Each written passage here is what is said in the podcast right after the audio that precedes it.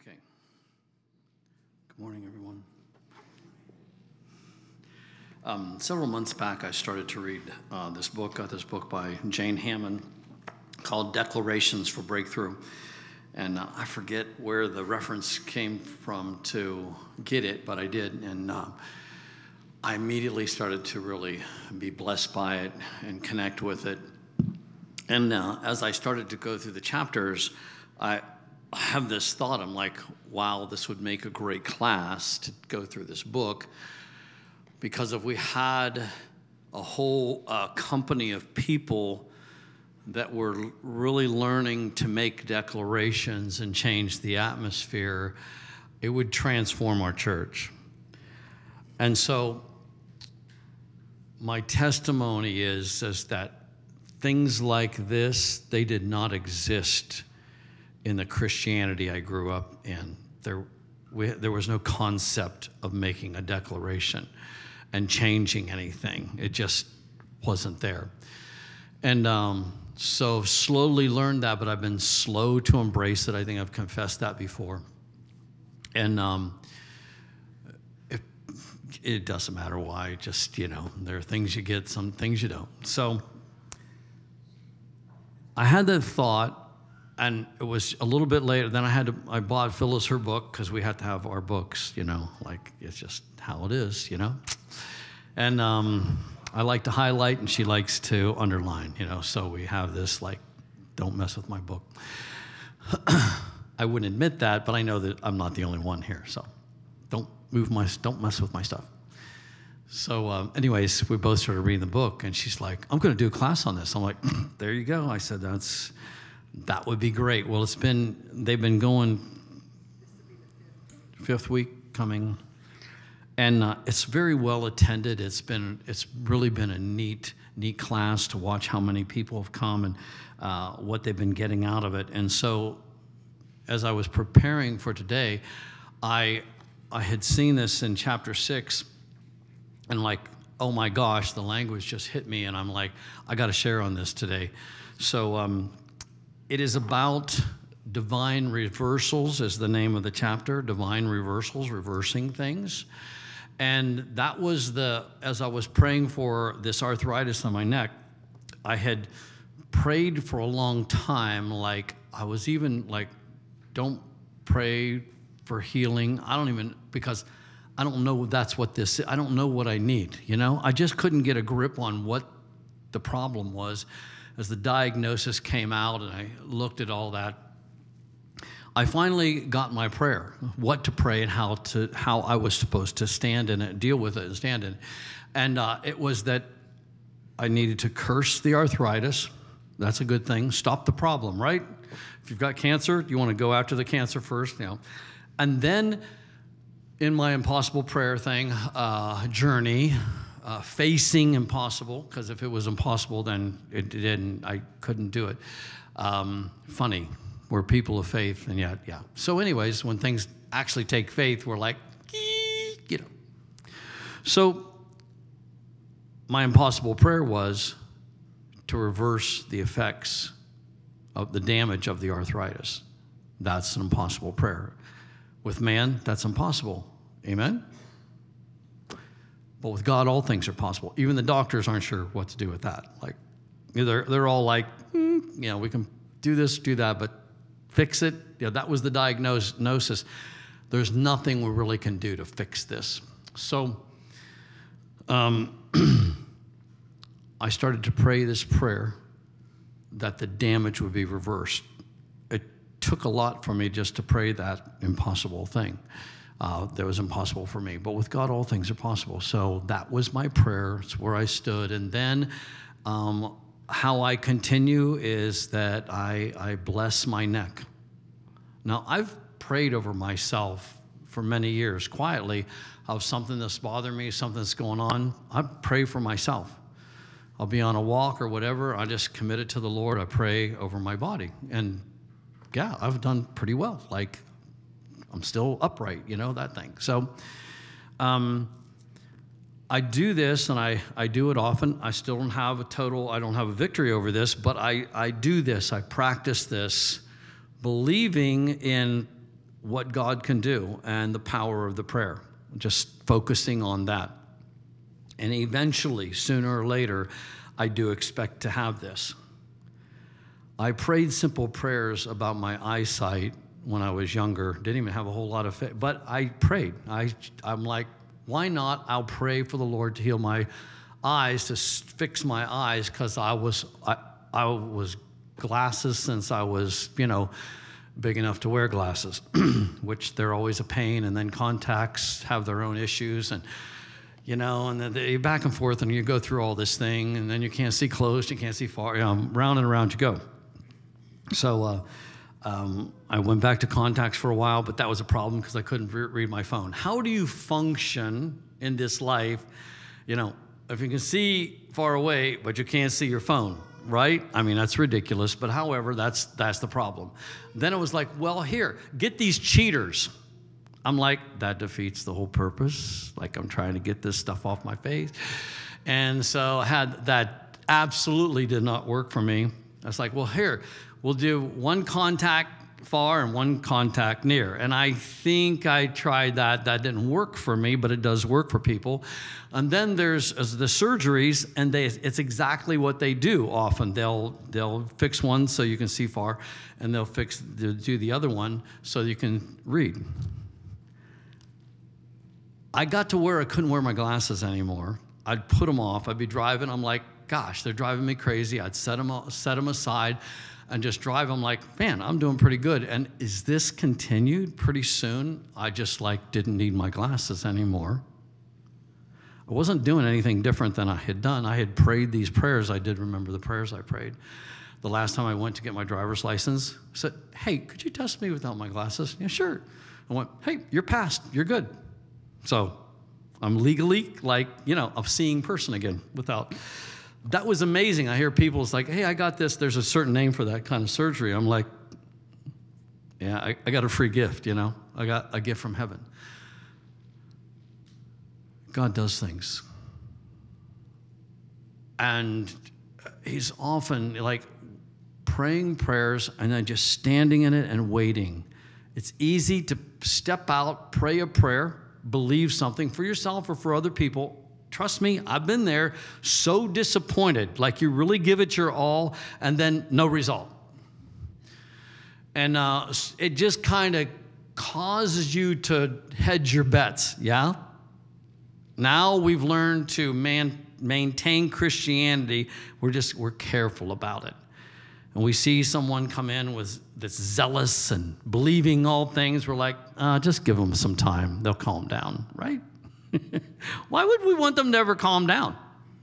It's sick. It's bad. Like, don't, no, no, no. We need to, you know, we need to become like that again. And so I've been doing this, and that's what I've been doing with my neck. And so here is this chapter with, you know, the reversal, uh, divine reversals. Here is Jane Hamon's story. I love how she writes, and um,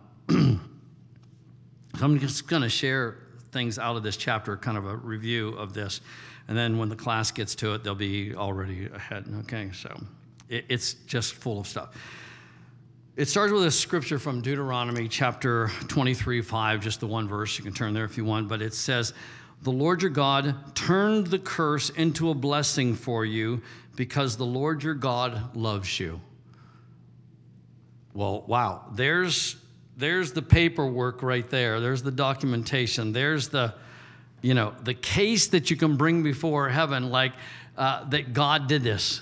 The precedent was set that He promised to turn the curse into a blessing. And is that not often what we're praying for? We, I, need this curse to be turned into a blessing. I need, I need it reversed.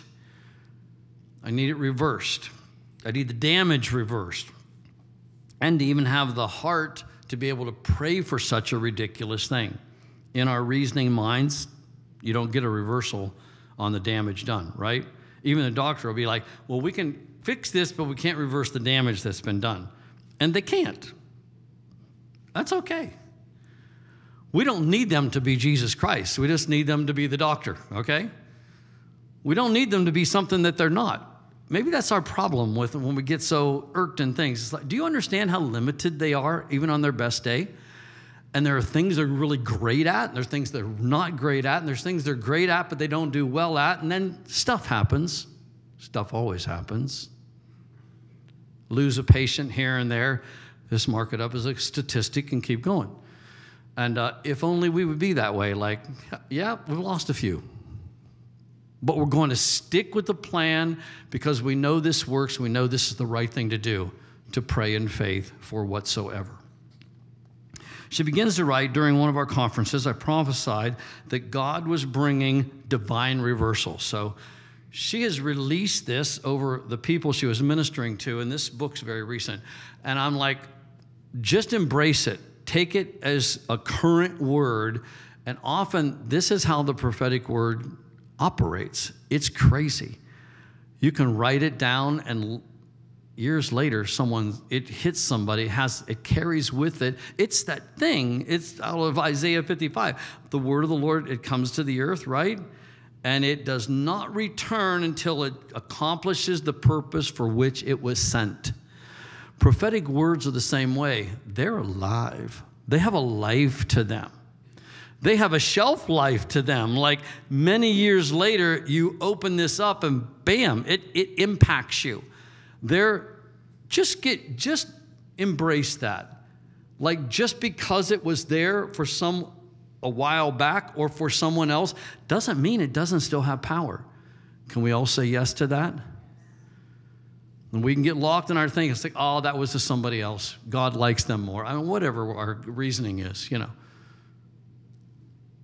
Understand, the word is faithful. On the same loving Father that sent any word is going to stand behind any, for any person. So she speaks this. Among other things, the Lord said that He was causing divine reversals in physical conditions and deterioration and turning them around. This was God's decree that would release healing. One of the young ministers, Rebecca Francis, later gave public testimony that she had experienced a divine reversal in her eye that night. Though she was only in her late 20s, she had a pressure imbalance that was progressively causing her to lose her vision. Each time she visited the doctor, the area of blindness was found to have increased. The, di- the prognosis was that this would continue until she lost all sight in her eye. And what she didn't write was they said, There's nothing we can do about it. Right? Would, that was pretty much, and there's nothing we can do about that. It's just progressing and we can't stop it. Or they would have been doing something. The day after I prophesied divine reversals in areas of degeneration, she returned to her doctor, who was astounded. The pressure in her eye was normal, and all lost vision was restored. So, not only was the cause fixed, but the damage was also fixed. It's a double miracle. I mean, that's good. You, you can stop, you know, if you have a car, an accident with your car, Lord forbid, but stuff happens, you can, the, the accident comes to an end, but the damage remains. Some of those accidents, you just can't buff out a smashed fender, right? It's the damage is done. So not only do you need to call, stop the accident and the damage that, you know, what was happening to it, you now have and need a repair. The prophetic word that I decreed was not spontaneous, but rather came from something God had spoken to me a few weeks earlier, which resulted in a spectacular miracle for one of my grandchildren. You might recall the story from a previous book. As it continues to inspire and inform my decrees, I would like to share it again with you again. I was in my office praying and seeking the Lord early one morning when I heard him say to tell the people of God that he has begun releasing divine reversals, that he is beginning to turn things around for his people health, finances, prodigals, families, ministries, businesses, and even nations. We get stuck in these areas because we see the damage done. We often go into guilt over it. I made this mistake, I made that mistake. If I wouldn't have gone here, if I wouldn't have come, here, if I would have done something different. Like we're so hung up on the cause and the effect. Understand that's a stronghold, at least in our American culture. I don't know about any, any other culture in the world, but I know about ours. That's a stronghold. It, once we see that, we have a hard time believing God can fix what went bad. Our reasoning, our reality, you know? Let's be real, right? We're still saying, let's be real. Like, you can't do that. And then we pray and we kind of like cooperate with praying for things because we don't want to look stupid or, you know, but our level of faith is just like it's low. And we're trying to believe, but we need shaken a little. And, and testimonies like this help break you, shake you out of that thing you're stuck in believing.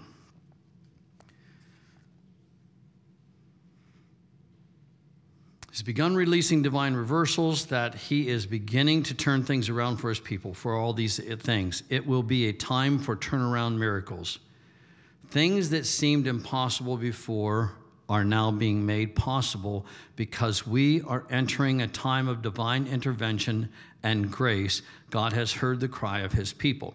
So there are moments of anointing that these things get released.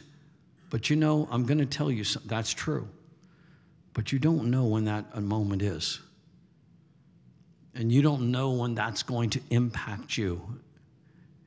You can go to a healing meeting or someplace where there's a great anointing on someone, you you can do that. You may need to do if you are instructed to do that, by all means do that. But it can also come from the simplest thing, the simplest place.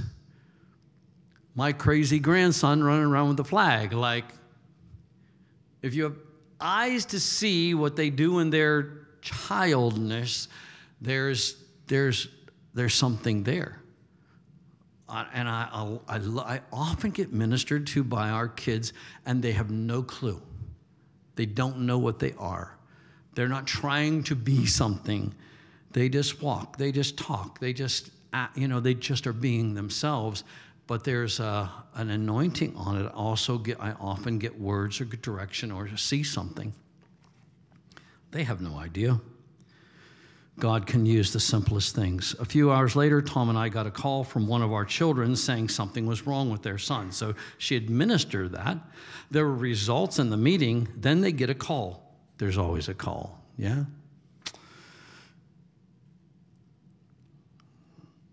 He had previously been diagnosed, this is their grandson, with a severe compression on his brain. That doesn't sound good and would need surgery.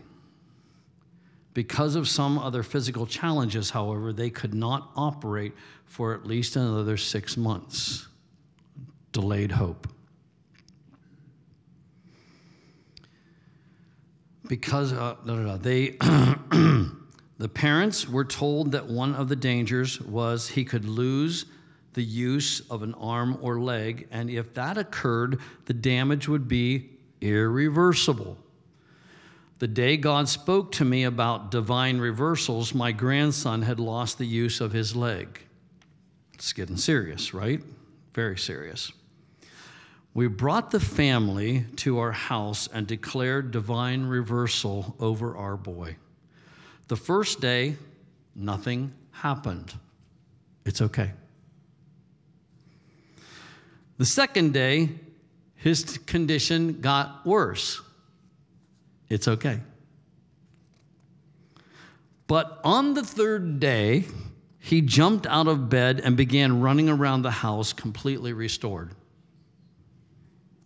So, I began diligently to study the biblical concept of divine reversals, Deuteronomy 23 5, which is what I read says that the Lord will turn curse to blessing for us because he loves us. And then Psalms 30 11 speaks of God turning our mourning to dancing. 1 Samuel 10 6 tells of the time when Samuel told Saul that he was about to meet a company of prophets along the road. The Spirit of the Lord will come upon you, and you will prophesy with them and be turned into another man. All these verses use Hebraic word, the Hebraic word for reversal. I can't pronounce it, H A P H A K, which means to turn, to turn around, to overthrow, to change, to reverse, to transform oneself. It can be used for personal inner transformation, as with Saul, as a military term indicating overthrowing an enemy, kingdom, or to indicate the presence of God's hand to turn evil intention into divine purpose. In the book of Esther, we see it used in the sense of reversing a decree of death and destruction and releasing a new decree of authority, life, and peace. When God spoke to me initially about divine reversals, I was studying the book of Esther. This story helps us understand the authority we have been given to shift entire cultures through the power of the decree. As we endeavor to write and speak what God decrees, here are some directives that I believe will increase our effectiveness to bring divine reversals. Number one, take up the call to intercede. Esther is a prophetic picture of the church, the followers of Christ who are interceding for nations and generations today. The book of Esther is the story of a young Jewish woman living in captivity in Persia who was made queen. Shortly after this event, it was discovered that a wicked man named Haman, not to be confused with Hamon, that's her name, had written a decree against the Jewish people to wipe them off the face of the earth and to take all their pro- property. Esther's relative and guardian, Mordecai, asked Esther to go before the king to intercede for a reversal of this death decree. So that was what he that's what he required. That's what he went after. The word intercession describes a prayer or petition in favor of someone else. The person who intercedes acts as a go between to help solve a problem.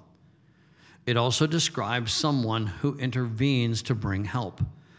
The word intervene paints the picture of true intercession. It means to come between oppo- opposing sides, to jump into the middle of something to interfere, to get involved so as to alter or hinder an action through force or threat of force.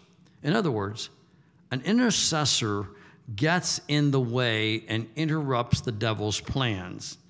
This is exactly what Esther did and what we are called to do. Today, there is great hostility against believers and the cause of Christ in the earth, and it seems to be growing worse. The devil would love to see wickedness and injustice prevail and vo- the voice of righteousness and truth silenced. We are living in the day where God is called evil, good is called evil, and evil good. Isaiah 55 20 is a reference to that. God is looking for intercessors who will jump into the middle of things in prayer, get in the way of the devil's plans, and cause things to turn around. If we begin to believe in this in a greater degree, we'll be prone to do it more often. The king in the story of Esther was named Ahasuerus, which means, I will keep you poor and silent. We're living this, aren't we? This is the strategy of the enemy against the church today. I will keep you poor and silent. In today's media and culture, prayer and faith are mocked in an attempt to intimidate and silence the voice of God's people and to rob us of having any influence on our culture. But God has a plan. The pendulum is swinging, and the enemy is overplaying his hand. God's church is rising in power to intercede and get in the way of the enemy's plan. The curse is getting ready to be turned to a blessing for us. We must always remember that Jesus became a curse for us so we do not have to live a live under a curse. And let's take a moment to just turn to that. Uh, Galatians chapter 3. How often I've heard uh, this scripture um, like many other scriptures. and it's not that you disagree with it, but there's a difference when you embrace these things, is there not? And this is uh, in the Passion Translation, chapter 3, verse 13. Yet Christ paid the full price to set us free from the curse of the law. He absorbed it completely as he became a curse in our place. For it is written, everyone who is hung upon a tree is doubly cursed. So he became a curse for us. You need to use this verse to battle the self condemnation, the onslaught of thoughts that keep you pressed down, that blame you for everything and make you, make you own everything bad that's gone on in your life. There's such a uh, power in this, and it, you wouldn't, until you talk to people, you'd be amazed at how many people still deal with this. That condemnation, that voice that keeps you from, and here's the issue you don't believe in the power of what Christ did. You don't believe that he became a curse for you so that you could be free from. We're, we are overwhelmed with, I deserve this. I'll catch it in my own language sometimes.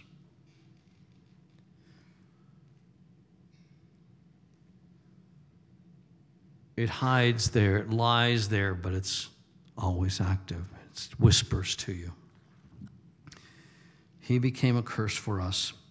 He was the master of divine reversal. Everything he did demonstrated God's power to turn death to life, sickness to health, lack to blessing, etc. We have been given the power to act as intercessors, frontline warriors, those called to get in the way of the enemy's devices. We need to decree freedom and blessing and extend that freedom to others by reversing the curses of darkness and as we pray and decree heaven's purposes into the earth. The next section, spending your favor. Odd title, but very important reality. If you, and I'll say this to people and well meaning, and mean, I mean it with all my heart you have favor on your life. I'll see I'll go, you've got favor. And it's a great declaration to make to people. Because if you have favor, things are going to work out. You can run up against a wall and things are going to work out. The wall's going to fall down or someone's going to give you a ladder. Something's going to happen because you've got favor. Nothing stops your forward momentum permanently. Nothing hinders you for any any time beyond the allotted time there's there's a way there's a way of escape there's a provision for the need when you begin it just changes you when you start to live in that mentality you can help get delivered from your complaining i know you're probably all free from it but every once in a while it'll show up in my language like i'm so, i do i'm doing so much better but it still shows up once in a while and the moment you complain is the moment that you demonstrate that you don't trust the Lord. It's very serious. I mean, it's, a, it's, a, it's a, just a reality. If you're complaining, then you don't, you don't believe God's going to make a way for you. You don't believe there's help. You believe you're stuck. You believe you're a victim. And you separate yourself from Christ when you live that way. It's, it's very serious. There's no way to sugarcoat that. When you live in complaint, live in grievance, griping, it doesn't matter if it's our government, it doesn't matter who, what, where. When you go there and you look at whatever we're dealing with, with school systems or the government, the big government, the little government, the husband, the wife, whatever, whoever, the relatives, the neighbor, whoever you think is in your way, if you move into complaint, like you need to look at all those and redress them and go, there's a way around, there's a, there's a deliverance for this, there's a hope for this, there's an answer for this. And you just begin, Lord, I know I have favor, and I just ask that you, I'll, and, and what's hard is to pray it when you don't feel it. Those are the hardest prayers to pray. But when you pray it, even though you don't feel it, I'm always amazed at how quickly the Lord answers. Those are some of the great, those are the things that get answered the fastest. I'm like, oh, I'm not feeling this, but I, I'm like, I know what I, I know what I have to do, so I do it, and then boom, I'm like, I'll be. It worked again. So it's always the way. It's the answer. You pra- once you practice that, you start to flow in it. There's less downtime. There's less. I don't have to explain that. One time, while I was prophesying to someone, I heard the Lord say, I have given you favor. Now I am going to teach you to spend my favor. What a powerful concept. When Esther apprehended, approached the throne, the king stretched out his scepter of favor to see, and this is in Esther chapter 5. We know this story. We can picture this as the church approaching the throne of the Lord and receiving favor. And I believe we do have favor, but I'm not sure we're spending our favor right yet. In addition, when we have favor with God, we ask Him to give us favor with others. It is often said that faith is the currency of heaven, meaning that we spend our faith before God. He hears our prayers and pours out the resources of heaven over our lives. Amen. I believe, however, that favor is currency to be used with people here on earth. As we spend our favor, we are given answers to those things we seek. We see doors open and opportunities afforded. These are spiritual powers that bring natural breakthroughs. One of the ways I like to describe what it means to have favor is that people will be drawn to you supernaturally, want to be around you, want to know what you think. Now, I'm just saying, I'm, I'm going, I'm inviting you, step into this and change your language about yourself. Step into this. It'll feel really strange at first. Step into it and move into this rather than what you normally do and watch and see what happens. They will want to promote you, show you goodwill. They will want to give you opportunity and position. I believe that is a picture of the people of God approaching the thrones of influence in this world system and receiving amazing opportunities to bring change. We need to learn to receive favor from God and then spend it in order to advance God's kingdom and to open doors of influence that would otherwise remain closed. So it was when the king saw Queen Esther standing in the court that she found favor in his sight, and the king held out to Esther the golden scepter that was in his hand. Then Esther went near and touched the top of the scepter, and the king said to her, What do you wish, Queen Esther? What is your request? It shall be given to you up to half of my kingdom. Whoa she received favor. But I've never gone beyond that. How do you spend your favor? We know the story. Actually, you'll see how she spent it. But at that moment, forget she had favor. What was she going to do with it? This was a up to half of my kingdom. Uh, could you throw in a million dollars and da da da? You know, we're kind of vain that way. We're, we're thinking. But she knew this was a matter of life and death for her people. She did understand the problem, the severity of the situation. So Esther walked, asked the king to come to a banquet with Haman. Interesting, she didn't answer him at that moment. She was getting positioned for the big ask. the king came to her banquet where Esther served him. And there's a principle there of learning how to serve. We need to learn to serve those in position in the world systems and show them the heart of Christ. It's true. We're often always asking, just minister to them, serve them. They, they, they, they appreciate this. I heard a story, I was so impacted. I hear a story of a ministry that was giving out groceries. We're like, that's okay, that's nothing new. People do that. But this man had the foresight to take a bag of groceries, he might have bought it himself, and put gifts in it and whatever, and took it to a very for, to a wealthy man's house and put it on his door. And, and in the story, he finds out how much this man appreciated getting gifts instead of some people just asking from him. You go, no way. I mean, you typically think they'd laugh at that, but it's amazing where their heart when you give them a gift just because. Hey, I wanted to give you a gift. I know people are always hammering at your door for stuff. I just want to bless you. I just feel the Lord wants to bless you. They're people too, believe it or not. And when they, they respond differently when someone just comes and gives them. So, as a result of her serving the king, the king asks again, what is your petition? It shall be granted you. What is your request? Up to half the kingdom, it shall be done.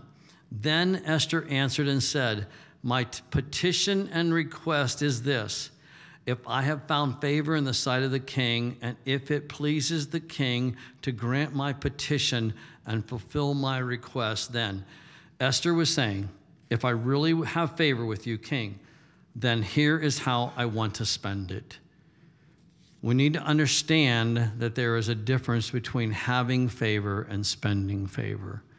Wow. It's like, I've not heard this before. Makes sense, though, doesn't it? And then how you spend that favor, it matters. You can have money and not spend it. You can also have favor and not spend it, or not spend it wisely. It is time for the people of God to recognize that we have been given amazing favor through our relationship with Christ. Tom and I, her husband, received a call from one day from Sharon Parks, an elder in our church who was on her way to the hospital for emergency surgery on her eye for a detached retina. She was carrying the films from her initial doctor's diagnosis and asking for prayer. So it's very important you understand the details of this. She was on her way there. She had film, x ray. She had stuff with her of what they had taken at the hospital, wherever they, she was at, before they sent her on her way to the next place. She had that. We learned, we began to degree divine reversal over her eyes. So she called Jane and Tom, her husband, and they prayed over her and made declaration over her. Ay, ay, ay, ay, ay. In the name of Jesus, asking boldly for a miracle. I mean, this is impossible, right? Uh, uh, my mind goes here all the time. Like, this is my, like, stop, you know? I'm like, ah, it's, you know, it's a reality. Here's, here's the diagnosis. Here's the proof. Here's the whatever. and, and you're like, Do I really believe anything can be changed now? We're so locked into the diagnosis, bless their hearts. We're so locked into the uh, results of tests. We're like, one says, it's like, oh, well, then it's over. Nah, not necessarily. Who told you that? Who told you that hinders God from doing something? So began to decree when Sharon got to the hospital, the medical personnel reviewed the films and said she definitely had a detached retina, which is very serious, as you know. They took their own set of films as part of the preparation for the emergency surgery. But then a doctor came in and spent a great deal of time examining her eye, looking first at one set of films, then the other. Finally, he said, I don't know what's happened, but you do not have a detached retina. The first set of films clearly shows you do, but the second set, and now my examination, find no evidence of it, for this is one for the record books. Doesn't it do your heart good to hear this stuff? I mean, we need to hear it and hear it and hear it because faith comes by hearing and hearing by the word of God and anything that is a testimony to what he did, then our faith boosts up a little bit. Let me go just a little further and I'll finish up. It certainly was. It was evidence of divine reversals that come in Jesus' name as we approach the throne of favor boldly. As I began preaching about divine reversals, many people in our church began to see prodigals returning, turning around and coming home. Financial disasters and bankruptcies averted, legal situations settled, barrenness broken off so babies were born, businesses that were failing turned around and prospering sick prospering. Sicknesses healed health restored and even the dead brought back to life. All these things happened because people heard the word of the Lord. Faith arose in their hearts, and they began to say what God said. The divine reversals were a result.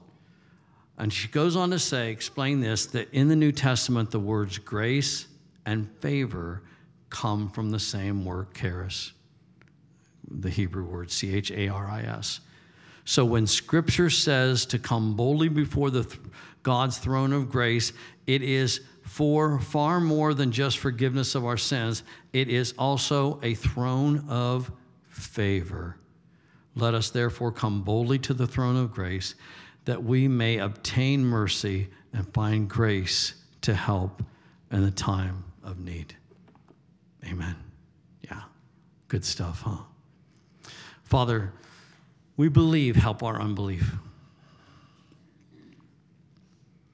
Shake off the complacency that we have to just uh, resolve and accept so quickly the diagnoses and the results of tests and the prognosis of our lives and how we think things will always end up.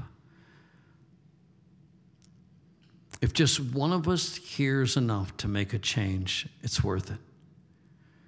If just one of us goes this week and holds back on the complaint and gives you thanks instead, it's worth it.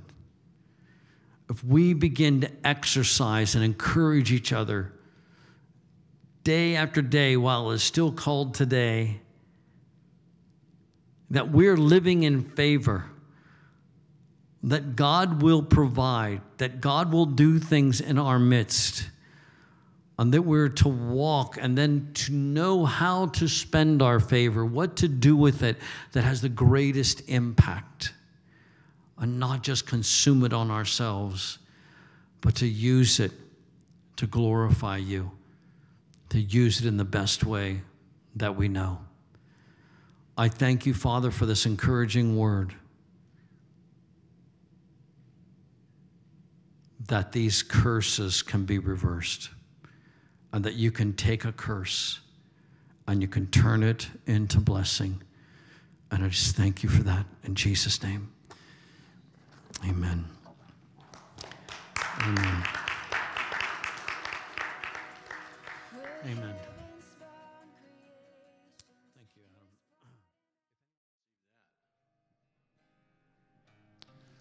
Last week, um, Pastor mentioned the word faith or the word church, and uh, in in the broad context that as the world the world sees the church as an institution, and um, we see things differently here, and we do things differently here. We see it differently from within this church.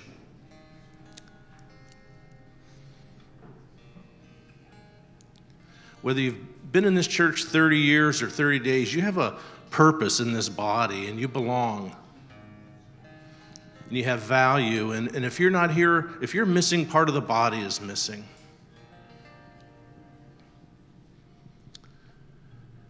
And this church is, is relational.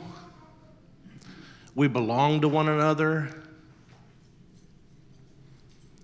And I just think we see things and do things differently. What, what Phyllis and Kevin did is family. And that's how I feel about our church.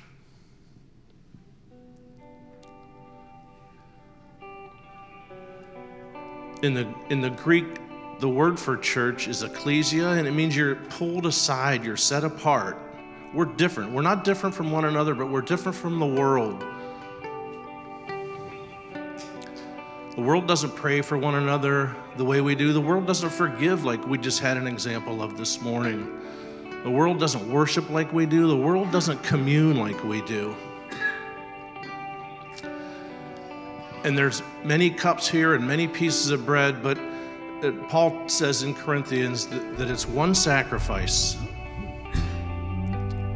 and we're one loaf. So we we celebrate this. But we celebrate it as one. It's so important that, that we recognize this and do this. Because the main thing that we share is our victory, our salvation, that we have forgiveness. That's what we should celebrate. I speak that word celebration over you this morning. When you come to communion, have that attitude of celebration. And when you have a victory, you don't walk off the field by yourself. The, the best part of victory is sharing it and jumping up and down and high fiving your friends. And that should be our attitude as we take communion. We celebrate victory in the cross, we celebrate salvation together. And so we should celebrate communion this morning together. Celebrate the victory, celebrate forgiveness. Amen.